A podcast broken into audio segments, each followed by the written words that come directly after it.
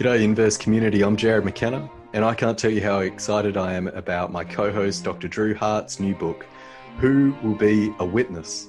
Igniting Activism for God's Justice, Love, and Deliverance.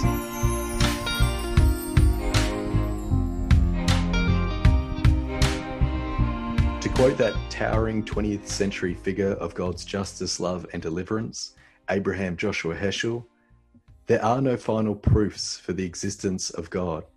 There are only witnesses. For Heschel, much like the Hebrew prophets and that nonviolent Messiah of justice named Jesus, faith is not merely to be believed, faith is to be embodied. Drew Hart is fast becoming a go to voice for articulating a practical and prophetic embodied faith in our time. In these additional episodes, alongside our regular interviews, I think you'll hear why. Over the next coming weeks, we will interview friends and co workers in what John Lewis called Good Trouble to discuss chapter by chapter Doc Drew's new book. These conversations were recorded in community with friends from around the world as part of Inverse's ongoing work to create formation experiences that deepen our witness to God's justice, love, and deliverance. So, grace and peace to you. Enjoy this conversation on this chapter in Drew's new book.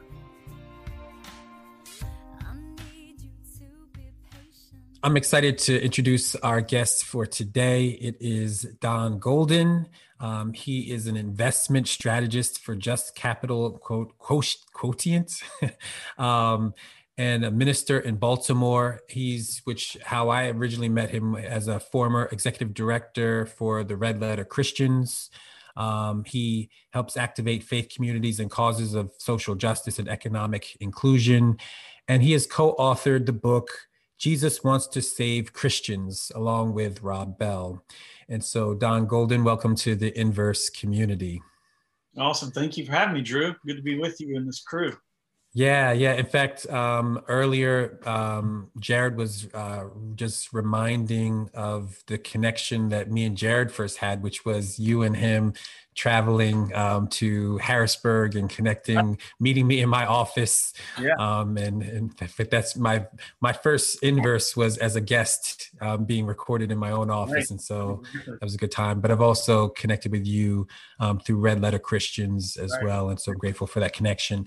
Um, but one of the things that I did not really know as much, uh, it was Jarrod actually who connected me to the fact that you um, have a connection with Walter Brueggemann um, so, can you say a little bit about how Brueggemann has influenced your own economic analysis and reasoning? In what ways has he influenced yeah. your own way of thinking through some of these things? Yeah, I mean, Walter Brueggemann is the most uh, beautiful soul living, I think, today. Um, a man who whose bright mind and lyrical writing uh, is steeped in the text, steeped in the Old Testament uh, our friend Brian McLaren put him on to put me onto him once. I somehow got his email. I think he endorsed a book, and I just wrote him an email and said, "Hey." And we made a connection many years ago, and we, we he happened to live near my mother in Cincinnati, and we became friends. We used to meet at an IHOP uh, every time I was in town, uh, and then we did some projects together.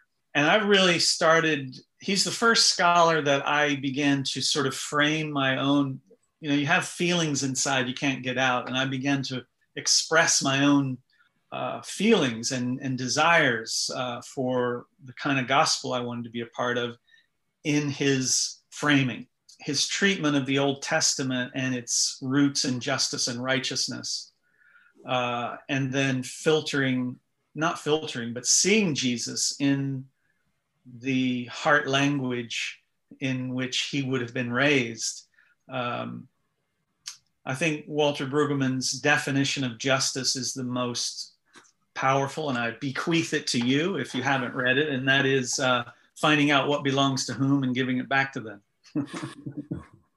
um, so that's just one of the little nuggets that uh, that great soul has passed on. That's awesome. Yeah, yeah, such a yeah, um, such a gift. I I feel like I've only scratched the surface. I mean, obviously, you know anybody that you can't go through sem- not a good seminary and not read things like the prophetic imagination and things like that but um um but but then there's just countless i mean just the breadth of his wisdom and knowledge and his writings just go on and on and on. So um yeah just so much there.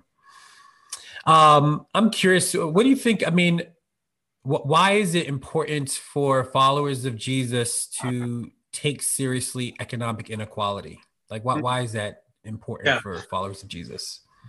I've been reflecting lately on the the idea of the kingdom of god and maybe thinking about you know it's clearly what jesus preached. There's so many places in which sort of you know his sum the summary of what he did was he preached the kingdom and he uh, he demonstrated its coming. You know it was all about the kingdom the kingdom. But i imagine what that term what that term means to us today it's completely spiritualized even probably if you live in the united kingdom it's still you know, the kingdom of God is now a technical religious term for those of us who like to traffic in it. What does it actually mean? And as I began to think about it, it's actually Jörg Rieger, who you interact with uh, mm-hmm. in this chapter, uh, that be, made me think probably the term that is the most practical uh, in terms of an application would be the political economy. You know, one of the things Brueggemann talks about is is the arrangements, you know, the social arrangements. Um, Yahweh is most concerned with how we choose to arrange ourselves. And the political economy, you know, the money and the power and how it organizes our life, how it privileges some and excludes others. You know, wh- whatever we're talking about, I can tell you when each of us get off the call, we're connected to the political economy. Where are we getting our money? How are we paying our rent? Where do we fit in um, in this economy? So uh, my from that perspective, as I look back on my evangelicalism, I think both I and and many of the churches that I am associated with aren't even in the mission, you know, aren't even in the game. They actually haven't even gotten in the game. Because if you're not, if it is not good news to the poor, it is not faithful to Jesus, and it is not the thing that's animating you and hoping to save you. So, what is it? Right. Yeah. So, to me, it's almost the other way around. How how have we gotten to a place where where it isn't so obvious? But but I think there are many many reasons. Again, you touch on you know a couple of them in the opening part of your your chapter. Uh, one thing you know recently I I heard is that um, you know for for the privileged, the Bible is a structure of justification. Mm. You know, it's here. Here's why we have what we have. Here's how you can keep what you've got. Here's how you can live your life to further this type of life. It's it's really a, a structure that justifies this place we've achieved an empire. For everybody else, it's a pathway of liberation. You know, it's uh, the God who brought us out of Egypt, and that is a just a different dynamic. And so, I think if your gospel doesn't thrust you into the heart of the political economy, then I don't think you're in the missional game. I don't think you're in uh, the calling that God has for God's people. Yeah, even as you're saying that reminds me, I don't know if a lot of people are familiar with his uh, Michael Barram, but he has a book called Missional Economics, which is basically in some ways getting at what you're talking about. Mm. Um, I mean, the whole thing is basically um, he's in some ways pushing back against how missional gets used and basically connecting it to economics, right? And our economic reasoning and arrangements um, as well. And so, yeah, that just reminded me as you were saying that about his good work that he has done on that.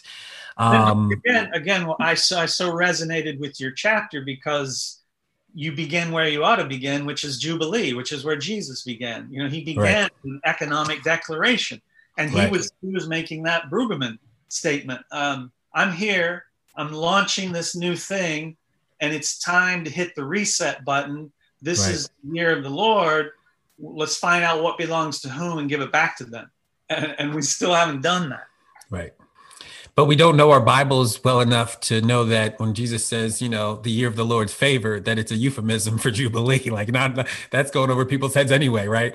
Um, and so that there's a disconnect. Nonetheless though i mean i don't think that's really an excuse right? Because uh, as i argue you can't read the Gospel of Luke and not be confronted over and over and over again with just ongoing um, challenges around how we're going to respond to wealth and poverty in the world. Um, and so, yeah, it, it we, we've got to do all kinds of gymnastics to get to ignoring and displacing the call to engage, um, radically reorganizing our lives and our economic life. Yeah. Yes.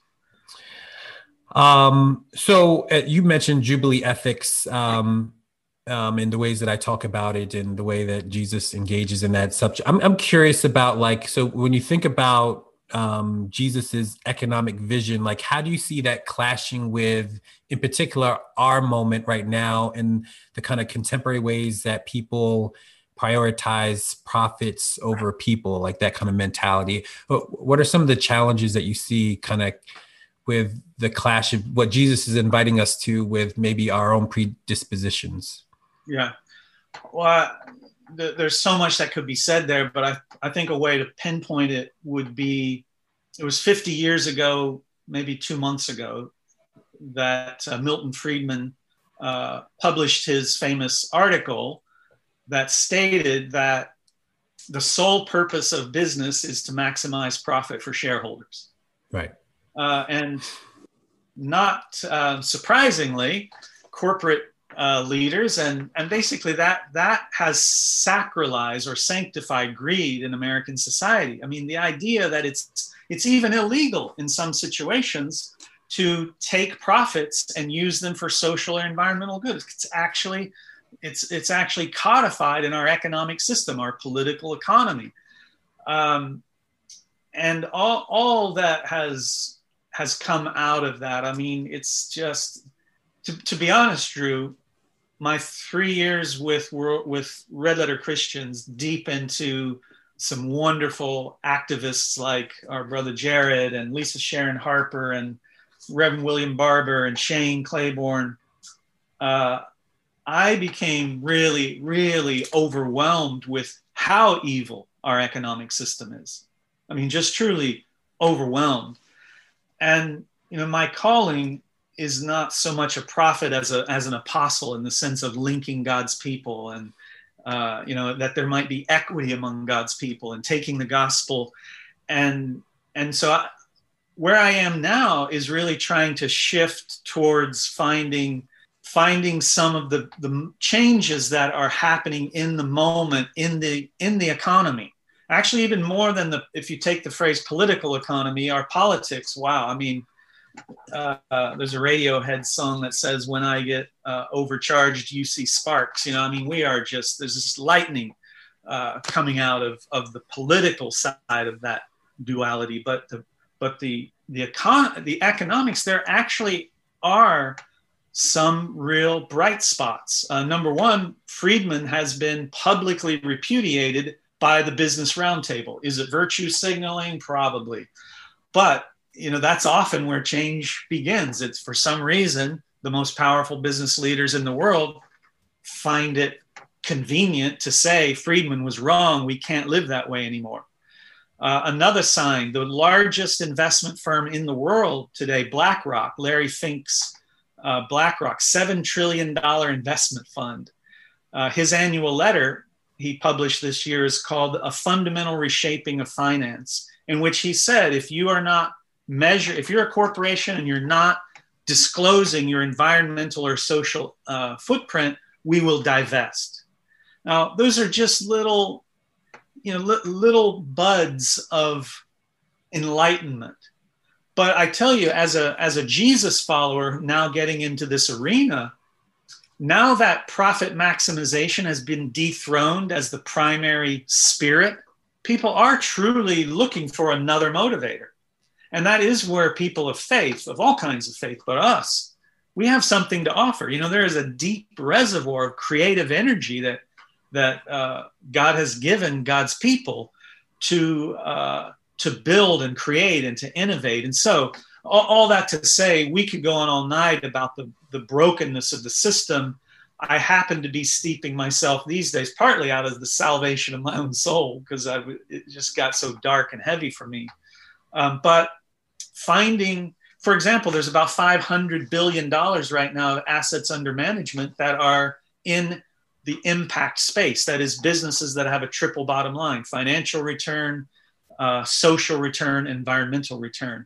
And there's a growing body of people that are seeking to put more into the earth than they take from it. And, and I believe, you know, Christ followers who, who, who are doing this work have a lot to offer. I'd be curious as you're saying that, like, I'm, I'm wondering, um, like, do you see because you know my I my own biases right when I'm thinking about like wealthy people and I'm thinking and it comes out in my book clearly like I think most white people are thinking about charity but do you see trends where people are moving from the charity model oh, yeah. to really thinking about economic justice and economic yeah. redistribution yeah yeah I mean right now we do have the most effective form of economic redistribution the world has ever seen and it's the economic redistribution upward which is right. amazing how rich people only dislike redistribution when it's going the other way. Um, but absolutely, I, I myself, you know, I spent 30 years in the human development arena, um, 15 of those with World Relief and World Vision, some of the best quality development work in the world. But I, I see in it the inefficiencies. You know, I, I've been involved in raising literally millions of dollars during those 30 years. And the things that are the most positive for me are in the economic development space, uh, microfinance. Uh, you know, being involved in in helping uh, fund startup microfinance institutions in Rwanda, Burundi, East Congo, Cambodia. Uh, right now, in Burundi, the third poorest economy in the world, the bank that we helped start 12 years ago, uh, there's 17,000 clients that are part of that bank now, and they're you know there, there's empowerment there. But yeah i think there's a lot of there's weariness in charity. And and for me i'm tired of it because charity is about you. You know i feel so bad for you and it's about me. Look how good i am. Look what i've managed to achieve. But um, justice is a different thing going back to walter brueggemann's definition. And you know james baldwin's idea that the only thing that white people have that black people need is power. And and a, a, a business you know being able to create a business um, has power and uh, and does create power and creates new access and new strength within the political economy so yeah i see some major trend trends away from a pure charity model uh, and a lot more emphasis on um, sort of conscientious capitalism. Yes, there's lots of virtue signaling. There's lots of greenwashing, um, but there, you know, the B Corp movement, for example, some of the most just radical justice people I know are in the, the B Corp movement, trying to start these benefit corporations, which have an extremely high set of standards uh, to be permitted to have that B on your milk carton or whatever it is that you're selling. Yeah. So let, let's take it local, right? Um, I'm curious, like, so imagine uh, white congregation came to you and you know obviously in in the chapter i mean i'm pushing things like re- redistribution of wealth and reparations but what if a white congregation came to you and wanted consulting on like how can we discern or enact reparations what would you like what what would you i'm curious how you might um, advise some basic starting points for white congregations thinking about reparations? Well, when I picked myself up off the floor in shock, in shock, right? Yeah, uh, We're all waiting for this day, but uh, but if it ever does come, yeah, I mean, honestly, that would be that would be incredible. Although I I am sure that there are some sort of progressive and and liberal congregations that are talking about uh, reparations yeah. Uh, yeah. So, I, I mean, you actually, I made me think of it today. Well, you said it at the end of your chapter, but there is no hope for Amer- America right now is marching into an exile of irrelevance. it, it is, you know, in, in the book that Rob Bell and I write, Jesus wants to save Christians. We outline this pattern from Egypt to Sinai to Jerusalem, the place of power and privilege. God gives power and privilege, but for only one reason to uphold justice and righteousness, uh, especially for the marginalized. And when you lose the plot and when you use your power and privilege to protect your power and privilege, and when you sanctify it and when you make that the center of your worship, I mean, the prophets, they're just railing against it. Isaiah starts out with, I hate your religion. Uh, you're, you're, and he sees into the future when that's all going to fade, and he calls them a, a, a, hut in a field of melons. You know, it'd be like looking at Washington, D.C., and, and seeing the apocalypse and vines growing over the, the Washington Monument. But that is the inevitable uh, location when an empire uh, uses its power and privilege for its own benefit. Uh, so I believe that America is well, China used more concrete in the last three years than the United States did in all of the 20th century. So there's another empire rising. Nebuchadnezzar is, is mustering his forces. Uh, if we like to think of ourselves as Jerusalem, as evangelical Christians like to do, there's a Nebuchadnezzar growing out there, uh, preparing the seat of our exile uh, where we shall learn to speak Mandarin as we work day laboring in fields. You know that that is our that is our future. If we do not arrest uh, that march into exile um, by upholding justice and righteousness, and I, I have personally made a tactical decision that since the Red Revolution is not here on the horizon as much as Zizek and Jörg Rieger and others would like to see it, how can we use the capital that is available to to to see uh, a more in, a more inclusive, a more just, and a more sustainable economy? If a if a church came to me, I would invite uh, a process of repentance first for Native American uh, attempted genocide, uh, for unceded land that we all live on, like I do here in Baltimore and wherever you are. You're, you're living on unceded land, land that was taken, stolen, and then an empire was built with stolen labor on top of it. How can you possibly hope to have a just and righteous and sustainable future when that's the ground you're standing on? So, uh, a congregation that could help spark uh, and to, to normalize the idea of reparations. Right now, it's just considered for for you know for majority culture Americans, my family from southern southern Ohio, I mean, they would run me out of town. They'd laugh at me for even even bringing it up. So I would love to see a church take it seriously and see how we could gather red letter Christians and others around, you know, serious steps to normalizing it as something that is essential for our survival. Yeah, the only place I've been um, where it, I've seen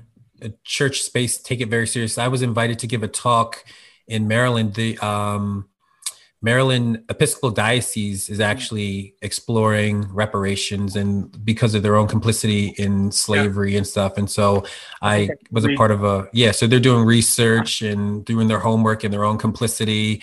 Um, and so they're having a range of folks, and so that was kind of interesting to be a part of that. But but it's rare to see um, yeah churches, which is straight. I mean, I think most churches think of reparations as like a bad word rather than like deeply Christian, you know, um, which shows something has gone again terribly wrong, uh, terribly amiss um, in our theological imagination. Um, maybe just last. Oh, go ahead. Sorry, I was just going to say we can't even agree on healthcare. yeah, right, you know? right, yeah, that, right. That's that's yeah. But please. Yeah, no, I was just gonna last thought as we go out. I'm curious. I mean, I talk about Zacchaeus at the end of the story, at the end of the chapter. And I'm curious about, you know, as I emphasize, you know, him, you know, the reparations redistribution. I'm curious how how were you introduced to Zacchaeus? um, was it was it this kind of diluted version, or did you get like you know the no, no, the no. revolutionary story uh, of Zacchaeus? Zacchaeus was the wee little man, and the wee little man was he, and that's all.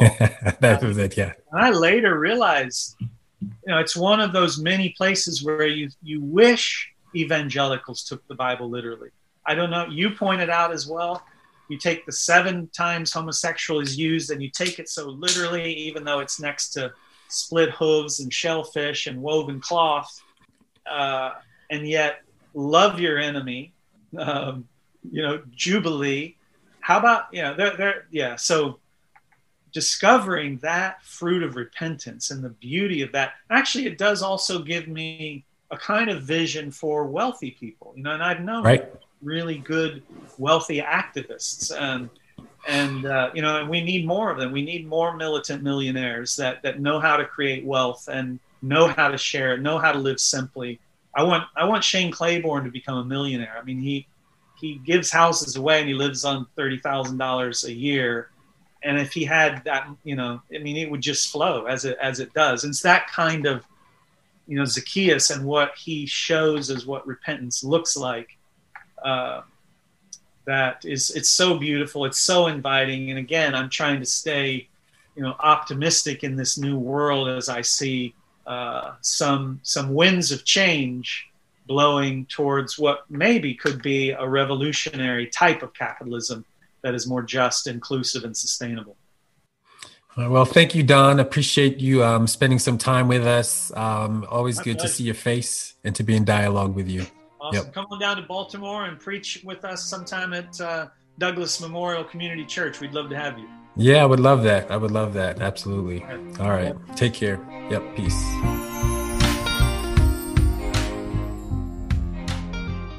If you want to be part of this growing global community, you can find more details on our Inverse Patreon page. We are seeking to practice a Jubilee economics to make these experiences accessible to everyone wherever you're found, be it in remote communities in the Kimberley, or a township in Cape Town, or downtown Berlin, or on the south side of Chicago, or the suburbs of Sydney. We want to make this accessible for you, so let's work to do that together.